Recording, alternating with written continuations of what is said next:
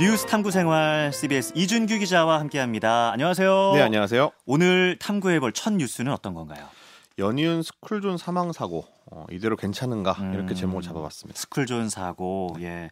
최근 들어 강남에서 학교 앞 교통사고가 뭐 계속 일어났죠. 네네. 아이들이 신체적 특성상 뭐 몸집이 작아서 잘 보이지 않기도 하지만 주의력도 아무래도 어른과 차이가 있기 때문에 특별히 더 이제 신경을 써야 한다. 이런 취지로 만들어진 게 민식이법이잖아요. 네네. 그런데 이 법조차 지금 뭐 무용지물인가 하는 생각이 들 정도로 사고가 좀 빈번해지고 있어요. 네, 뭐 사실 어린이는 횡단 보도가 아니라 차로를 뭐 무단 횡단을 하더라도 이제 보호하도록 돼 있기도 한데요. 예. 뭐 그만큼 각별히 신경 써야 한다. 뭐 이런 의미 아니겠습니까? 음, 음. 근데 오히려 스쿨존에서 사고가 났으니까 아유, 어떻게 보면 참 어이가 없고 뭐 돌아가 그 희생당한 친구들의 부모님이나 유가족들에게는 참 속상한 그런 일들인데 그렇죠. 거기다가 서울은 또 아무래도 인구 밀집도도 높고 강남은 또 주거지가 많은 지역이다 보니까 네. 그런 측면에서 볼 때는 상- 파장이 상당하다 이렇게 보여집니다. 예. 우선 뭐 청담동 언북초등학교 앞에서 일어난 사고부터 살펴볼게요. 3학년 10살이죠. 이 어린이가 그냥 차량도 아닌 음주운전 차량에 치였습니다. 네, 그러니까 어린이 보호구역이었고 음. 음. 주 상태인 운전자가 이제 이면 도로에 있던 어린이를 치고 지나갔는데 예. 이 뭐 친 다음에 바로 내려가지고 확인을 한 게 아니고 멀지 않은 자신의 집에 주차까지 하고 나서야 어. 사고를 인지하고 수습에 나설 정도. 뺑소니네요, 그러면. 네, 그렇죠, 예. 맞습니다. 스쿨존 사고, 음주운전에다가 말씀하신 대로 뺑소니까지 이제 세 가지 야. 쟁점이 되는 겁니다. 좀 하나만 해도 심각한데 세 가지가 전부.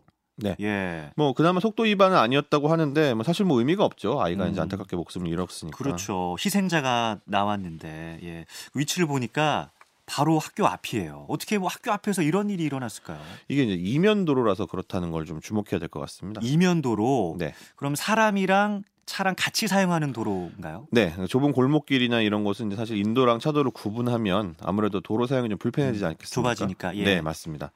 그래서 사람과 차량 모두 구분 없이 이용하도록 한 곳이 이제 이면도로인데 음. 그래서 이면도로라는 게 편의성은 높지만 안전성은 굉장히 떨어지는 아. 그런 구조로 돼 있죠. 편의성은 높지만 안정성은 떨어진다. 그렇죠. 네. 예. 차랑 사람이 같이 다니다 보면 굉장히 위험하잖아요. 예, 맞습니다. 예. 뭐 이면도로 모양을 사실 뭐 대부분 뭐 아실 거예요. 집 근처에 다 그런 도로들이 다 한두 개씩은 있을 텐데 바닥 자체가 이제 차로로 돼 있지 않습니까? 맞아요. 예, 검은 예. 색깔로 칠해져 있기 때문에 많이들 이제 차로라고 이제 오해를 하시는데 그래서 뭐 차 피해 다녀라, 음. 뭐차 조심해라, 뭐 이렇게 말씀들을 많이 하시지만 사실은 뭐 차량 통행을 일바, 일부러 좀 방해하는거나 이런 것만 아니면은 사람이랑 차랑 똑같은 어떤 그런 주체거든요. 예. 그래서 서로 서로가 신경을 써야 되는데 그 부분은 이제 부주의했었고 음. 또 이제 음주 탓인지 이제 아이를 쳤는지조차 몰라가지고 아. 예.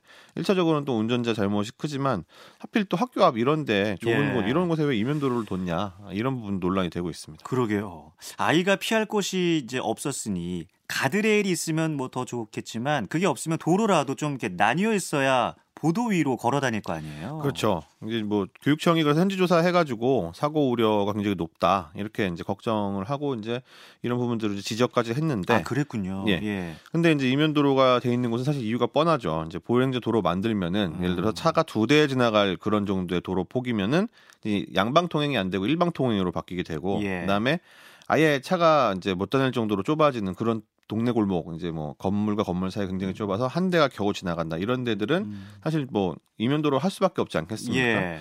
뭐 이런 부분들 때문에 이제 일방 통행으로 바뀌거나 차가 못 다니거나 하게 되면 주민들이 이제 좀 어, 굉장히 좀 불편할 수가 음. 있어서 또 이제 차가 두 대 다니는 골목 같은 경우는 이게 한 대가 다니게 되면은 더 천천히 가게 되는데 네. 두 대가 다니게 되면 이제 이런 부분 좀 아. 반대편에 차가 안 오면 좀 넓으니까 예, 차가 예. 약간 쌩쌩 달리고 이런 부분도 있죠. 아, 아니 뭐 이 정도로 위험했으면 진작 이면 도로가 아닌 일반 도로로 지정을 해서 보행자 도로를 만들었어야 하는 거 아닌가요? 사실 시도 자체는 있었습니다. 그러니까 주민들 의견 예. 수렴하자 이렇게 진행이 됐었는데 반대 의견이 있으니까 어, 네, 일반 도로화를 못한 거죠. 누가 그렇게 반대를 했나요?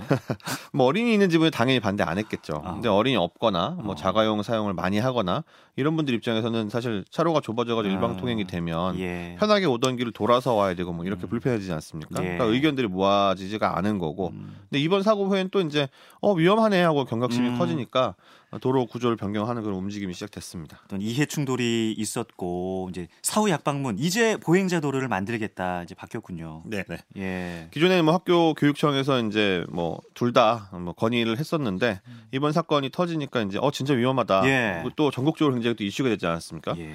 강남에서 사고가 났다. 막 음. 이러니까 이제 신경이 쓰일 수밖에 없고 그래서 강남구청이 이제 뒤늦게 이 부분을 음. 실천에 옮겼어야 했는데 그러지 못했다 이렇게 예. 말을 했습니다. 사실 막을 수도 있었는데 구청의 책임을 물을 수는 있는 건가 요? 뭐 안일하게 대응을 했다 음. 이런 비난 같은 게 가능은 한데 이제 법적인 책임이 구청에 있느냐 예. 이게 이제 아이의 어떤 생명과 직접적인 책임이 있느냐 이런 부분들은 좀 묻기가 쉽지는 음. 또 않아 보입니다. 예. 사고가 이제 예를 들어서 계속 났는데 바- 일부러 방치를 네. 했다든지 아니면 뭐 주민들 요청이 엄- 엄청나게 쇄도했는데 그거를 무시했다든지 뭐 음. 이러면은 예. 모르겠지만 또 그런 건 아니니까요. 아, 예, 알겠습니다. 그런데 이 사건에 대한 논란이 식기도 전에 또 다른 사건이 세곡동에서 일어났어요. 네, 뭐 지난 17일인데요. 예. 시내버스가 이제 횡단보도 건너던 어린이를 이제 충격해가지고 어, 피해 아동이 또 숨지는 거는 참 안타까운 사건이었는데요. 음. 뭐 과속이라든지 신호위반이라든지 뭐 음주운전 이런 거는 전혀 아니다 예. 이렇게 알, 알려졌지만 문제는 이제 이 사고가 난 지점이 어린이 보호구역이 시작되기 바로 직전. 아. 거기 지나가기만 하면 이제 예. 어린이 보호구역이 시작되는 거고 그래서 현장 도로나 이런 것들을 봤는데 어린이 보호구역 제한 속도가 시속 30km다. 그렇죠. 요, 요 예. 표시가 이제 바닥에 돼 있- 있는 정도. 예. 네. 좀 주의를 기울였어야 되는데 사실 뭐 그러지 못한 측면이 있고 어. 또 그날 그 사고 현장이 눈이 한 2cm가 아, 쌓여, 있었, 쌓여 있었어요. 예, 예, 예, 눈길이면 이제 차가 미끄러지니까 그렇죠. 뭐꼭 그 사고 차량뿐만이 아니라 누구든지 천천히 운전하지 않겠습니까? 그렇죠. 예, 그렇게 했어야 되는데 그거 못 해가지고 미끄러지면서 사실은 아. 이제 피해 아동만 친 게 아니고 그 횡단보도 가드레일이 예. 이제 새로 된 게 막 휘어져 있는 이런 모습까지도 보였습니다. 그 음주운전이 아닌데 뭐 자가용도 아니고 많은 사람들이 이용하는 시내 버스인데도 이런 사고가 났다는 점이 좀 더 안타깝네요. 네, 뭐 예. 두 사고가 참 모두 다 안타까운데 그렇죠. 예. 뭐 이런 상황에서 뭐 이전에도 얘기가 나왔던 그 어린이 보호구역 내 제한 속도 음. 이게 좀 완화해야 되는 거 아니냐 음. 아, 이런 법제처가 이런 걸 좀 권고하고 이래서 예.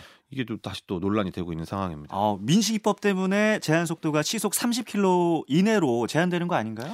예, 기본적으로는 그렇긴 한데요. 예. 뭐꼭 30km를 해야 되느냐 그건 또 아니거든요. 아, 그래요? 어떤 것은 뭐 20km 이런 데도 아. 있고 어떤 것은 뭐 40, 50 이렇게 오. 돼 있는 곳도 있습니다. 50km면 굉장히 빠른 건데 네. 이게 어린이 보호구역 내 속도라고 하기엔 너무 빠른데요? 뭐 장소적인 특징도 있긴 있습니다. 근데 시간대별로 또 속도 제한을 풀는 이런 방식들이 또 있어서 예. 그러니까 뭐 30km가 너무 느리다. 음. 뭐 이걸 좀 풀어야 한다. 음. 이런 의견은 또 사실은 민식이법 제정된 이후에도 계속해서 나오던 얘기기도 했습니다. 예, 사실 근데 그 구간이 막 길진 않거든요, 사실. 네. 예.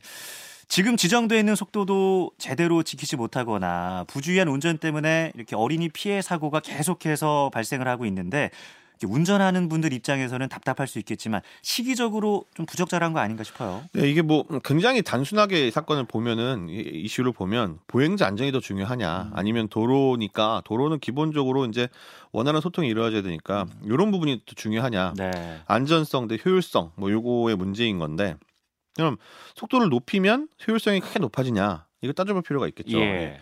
스쿨존, 그러니까 어린이 보호구역이라는 건 주로 이제 학교 정문이나 후문을 중심으로 도로 양쪽 방향으로 한 각각 300m, 예. 그러니까 뭐쭉 길게 이으, 이으면 600m 정도 되겠죠. 음. 거기다 구조에 따라서 조금 뭐 짧아질 수 있어도 사실 길어지진 못하거든요. 예. 그럼 이 길이를 시속 30km로 지나간다. 예. 제가 이제 계산을 해봤죠. 예. 72초 정도 걸립니다. 72초. 네. 어. 그럼 이게 40km로 올리면은 얼마나 걸릴 것 같으세요? 어, 40으로 올리면 네. 30km일 때 72초니까 뭐 한 1분 안? 네, 뭐그 예, 정도. 그 정도? 예. 제가 뭐 54초 정도 걸리는데. 54초요. 예, 예. 10km 올렸는데 18초 정도 덜 걸리는 거죠. 어, 50km로 올리게 되면 이제 43초까지 줄어듭니다. 예. 그러면 이제 한 30초 가까이 29초 정도 덜 걸리는 셈인데 음, 이 600m 길이를 사실 뭐 72초에 지나가나 음. 아니면 43초에 지나가나 뭐 집에 가시거나 아니면 뭐 목적지까지 가시는데 한 30초도 음. 이제 차이가 안 나거든요. 예. 그러니까 이게 뭐 이 정도의 어떤 편의성을 위해서 이번에 사고 당한 어린이들을 포함해서 보행자들을 위험하게까지 하면서 속도를 좀 높여줄 필요가 있느냐. 예. 뭐 이게 거꾸로 이제 20km로 줄이면 어떻게 되냐. 제가 그것도 봤더니 몇 초 늘어요? 예, 107초. 1분 30, 뭐 어. 7초, 47초 정도 되는데, 네. 이런 거 이제 뭐 1분 안쪽의 어떤 시간 변화, 예. 이게 의미가 크게 있느냐라고 봤을 때, 음, 아, 그러면 당연히 이제 안전한 음. 쪽을 택해야 되지 않겠느냐. 음. 뭐, 경제적으로나 신체적으로 네. 뭐 피해 보 크게 보는 게 아니지 않습니까? 음, 그렇죠. 조금, 조금 늦는 거이 그렇죠. 정도니까요. 예, 예. 반면에 이 차에 치인 사람 같은 경우는 뭐 다치거나 네. 이번 사건처럼 심하면 이제 목숨을 잃을 수도 있는데 치명적입니다. 네. 예. 그렇다면은 이제 안전을 강화하는 게 바람직하지 않겠느냐. 음. 애당초 뭐 교통 안전과 원활한 소통 이 두 가지를 제가 아까 단순화하긴 했지만 예. 그 등가로 비교할 수 있는 맞아요. 것도 아니고요. 네, 네. 네. 예, 같은 기본권이라도 더 우선시되는 권리가 이제 있을 텐데 그럼에도 불구하고 속도 제한 완화 움직임을 지금 보이고 있다는 거죠. 네, 일단은 이제 법제처가 이제 완화를 권고하니까 예. 일부 지역에서는 이제 제한 속도 높이는 것을 시범을 도입을 하겠다 어. 준비하고 있고요. 그다음에 도로교통법에서는 이제 어린이 보호구역 내에서 속도를 제한할 수 있다 이렇게만 규정이 돼 있어서 예. 구체적으로 뭐 어떻게 어떻게 해라 이렇게까지는 이제 사실 지자체가 결, 지정을 하는 거거든요. 아. 예. 법제처가 이렇게 말했다고 해서 뭐 그것만으로는 좀 어려운 거고 지자체가 나서야 되는데 또 일부 지자체는 아까 말씀드린 것처럼 이제 시범 도입하겠다 뭐 이런 음. 거 이- 움직임을 보이, 예. 보이고 있지만 또 눈치 보이지 않겠습니까? 어. 사고가 막 났는데 그렇죠. 어, 왜 우리 동네는 아. 왜 속도 왜 높여? 뭐 예. 이런 비난이 있을 수도 있으니까요. 예. 그러니까 민식이법이 과하다 이런 생각 때문에 완화를 하자는 입장도 있는데 실제로 그런 거죠. 네, 그러니까 민식이법 시행 이후에 이제 2년 동안에 이제 173건이 이제 입건이 됐는데 에, 실제로 실형이 선고된 건 8건밖에 없었습니다. 그러니까 나머지는 벌금형 음. 내지는 이제 뭐 집행유예형 선고가 된 건데 네, 네. 아무래도 법원도 민식이법이 처벌 수위가 이게 낮지가 않으니까 그 성형을 이제 내릴 때 선고할 때 이런 부분들을 좀 고려한 게 음. 아닌가 이렇게 보여집니다. 173건 중에 딱 8건만 실형 선고. 처벌이 뭐 꽤 엄격하다 이렇게 보기는 어렵네요. 네, 그렇습니다. 사실 뭐 스쿨존 교통사고가 발생하더라도 이제 감경 사유가 있으니까 네. 처벌이 이제 이루어지지 아예 않거나 아니면 뭐 아. 약해지는 경우가 되게 많은데요. 예를 들면 뭐 7살 어린이가 전치 10주 중상 입었는데 블랙박스에 아이가 포착된 시점과 아이랑 차와 충돌하는 시간이 그 사이 한 0.56초밖에 안 된다. 네. 그러니까 운전자가 반응하기 힘든 속도 뭐 시간이었다. 예. 이래서 막 무죄가 되기도 하고 아. 뭐 보행자 신호가 켜진 횡단보도로 아이가 건너고 있었는데 음. 그걸 치웠어요. 그 얘기는 완벽하게 불법 아닙니까? 그렇죠. 뭐 파란불이 들어와 있는 상태인데 예. 근데 그런 거뭐 합의도 심지어 못했는데 이제 보험사 통해서 치료비가 지급됐으니까라고 이런 이유로 뭐 집행유예가 된다든지 이런 아. 네. 식으로 이제 뭐좀 뭐랄까요 좀 피해 가족이나 입장에서는 되게 어이가 없고 어, 아니. 법이 누구를 지켜주는 건가 예. 사실 뭐 이런 느낌들이 드는 판결들이 많았습니다. 예.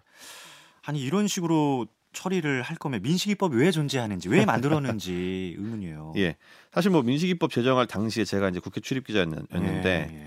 민식이가 또 숨진 지역구의 지- 국회의원이 강훈식 의원이었거든요 음. 민주당에 굉장히 뭐 눈물 흘리면서 막 예. 절규 어린 호소까지 막 하고 제발 좀 통과시켜 달라. 음, 그럼 민식이법 자체의 어떤 특성을 봤을 때 이게 뭐 적합성이나 효율성 이런 거 따질 게 아니고 음.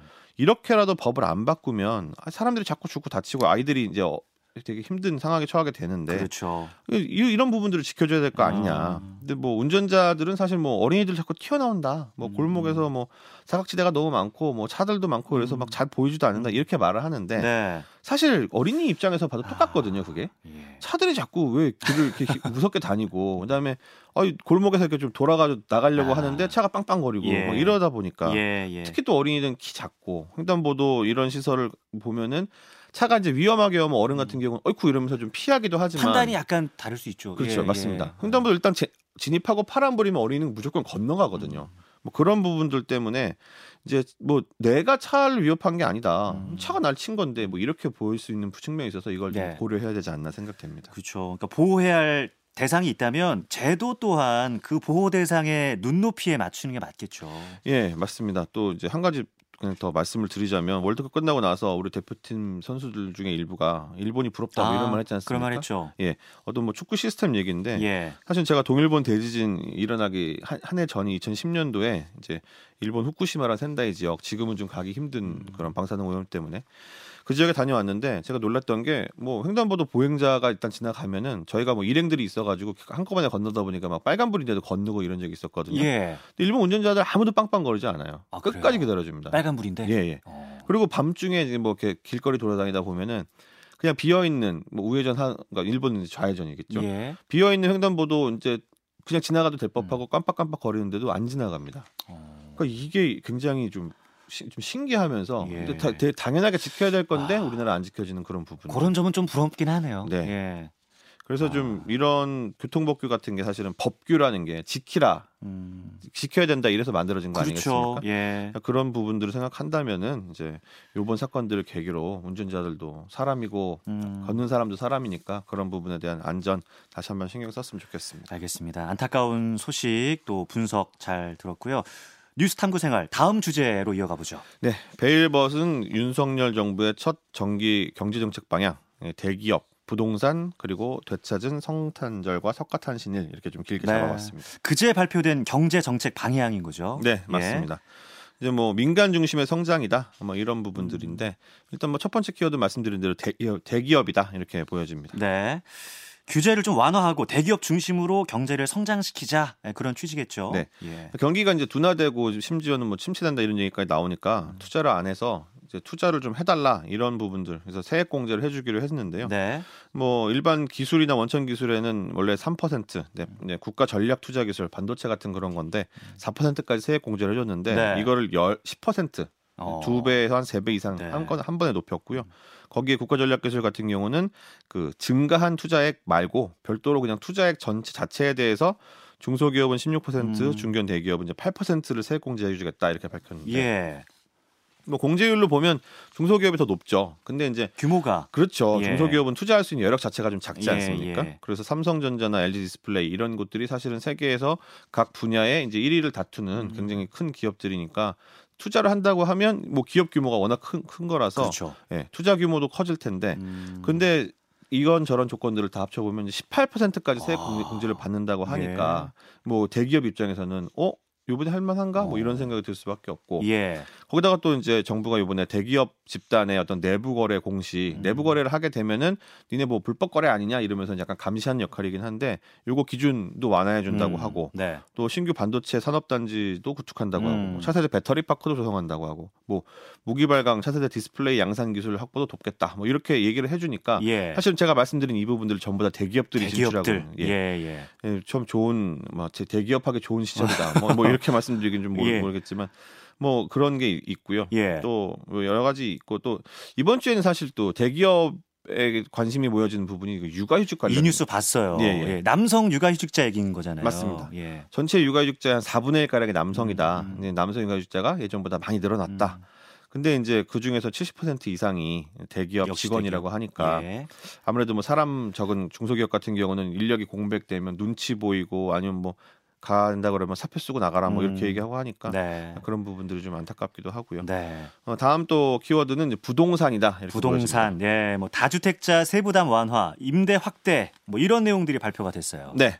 다주택자가 이제 주택을 이제 새로 구입하게 되면은 취득세도 사실은 좀 높게 부과가 되거든요. 그렇죠. 중과라고 하는데 예. 이거를 현행의 어떤 절반 수준으로 낮추기로 했습니다. 세율을.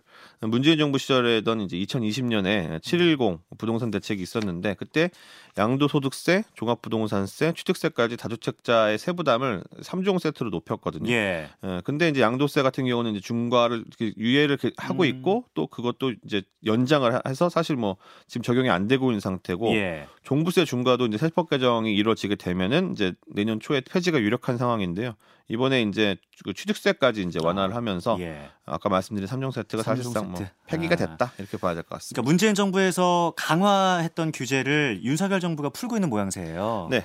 뭐 문재인 정부 초기에는 사실 뭐 임뭐 임대 뭐 이런 부분도 막 장려하기도 하고 했었는데 나중에는 집값 이게 안 잡히고 하니까 민간 능동 임대 이거 사실 굉장히 좀 뭐 무력화했다고 해야 될까요? 뭐 제도는 있지만 사용이 안 되는 그런 느낌이었는데 네. 이번 정부 다시 살려내겠다 보건 선언했습니다. 그래서 소형에만 원래 장기 임대를 허용해 줬었는데 국민주택 뭐 국민평형 이렇게 많이 부르지 않습니까? 이제 네. 전용 면적 이제 85 제곱미터 이하까지 이걸 늘려줘서 임대 가구도 좀 넓은 집에 살 수 있게 해준다. 음. 뭐 약간 이런 느낌이고 네. 그다음에 또 하나 주목할 게 이제 다섯 곳밖에 남지 않은 그 부동산 투기 그 과열이나 조정 대, 대상 지역 여기에 이거 해제를 이제 해준다 아닌다 예. 뭐 이런 얘기가 나오고 있는데 서울이 과연 해제가 될 아, 것이냐 서울은 되게 상징성이 큰 곳인데 그 해제가 되면 어떨까요? 예. 사실 뭐 올해 부동산 시장이 좀 말도 안 되게 좀 얼어붙지 않았습니까? 그렇죠. 그러니까 뭐 그러다 보니까 일단 뭐 일단은, 살려야 된다. 아. 뭐 그래서 규제 완화 정책들 계속 나오긴 했는데 네. 이제 공급 자체를 이제 좀 양질화하자. 음. 뭐 많이 공급하는 게 아니라 사람들이 살고 싶게 해야 되지 않겠냐. 그래서 일단 사게 만들어야 되고 뭐 정부가 뭐 이번에 그 발표했을 때 내년도 경제 성장률 전망치가 이제 2.5%에서 이제 1.6. 예, 예. 굉장히 크게 이제 곤두박질을 했는데 그렇죠. 그러다 보니까 어떻게든 일단 살리고 보자 뭐 네. 이런 부분들이 좀 얘기가 나오는 것 음, 같습니다. 음, 음. 아, 그 소비 뭐 진작 일환 중에 하나가 성탄절과 석가탄신일 대체 공휴일 지정 이거잖아요. 네, 해보죠. 맞습니다. 이제 뭐 사회적 거리두기도 해제됐고 그다음에 사람들이 이제 아 요즘 요즘 힘들다 경제도 어렵고 집에서 좀 쉬고 싶 이런 뭐 인식들도 많이 있- 있고 하니까 사실 경제 효과에 대한 부분도 여당에서는 계속 좋은 얘기를 하고 있거든요. 이제 뭐 최근에 인용되는 걸 보니까 2020년에 현대경제연구원이 발표한 그 8월 8.17 임시공휴일 지정에 따른 그 경제적 파급 영향 보고서인데 네. 간단하게 설명을 드리자면 이제 휴일에 하면은 활동들을 하지 않겠습니까? 그렇죠. 여가 활동이라고 하는데 예. 여행 가거나 뭐 외식 외식도 나가거나 하고. 뭐 공연 보러 예, 가거나 예. 뭐 이런 거. 예. 1인당 하루 얼마 쓰는지 추정치를 활용해서 계산하는 건데 음. 그 당시 기준으로 이제 2조 1천억 원. 네, 그렇게 되면 소비가 늘어나게 되면 음. 생산을 두 배로 유발 효과가 음. 나타난다고 해요. 네. 4조 2천억 원이 된다고 하는데 음. 이런 부분들을 보면은 어 굉장히 좀뭐 시적절하다라는 평가. 사람들도 이제 하루 더 쉬니까 좋다. 음. 뭐 예, 이런 얘기들이 나오고 있는 것 같습니다. 네, 알겠습니다. 오늘 여기까지 어, 나누겠습니다. 뉴스 탐구 생활 CBS 이준규 기자였습니다. 고맙습니다. 네, 감사합니다.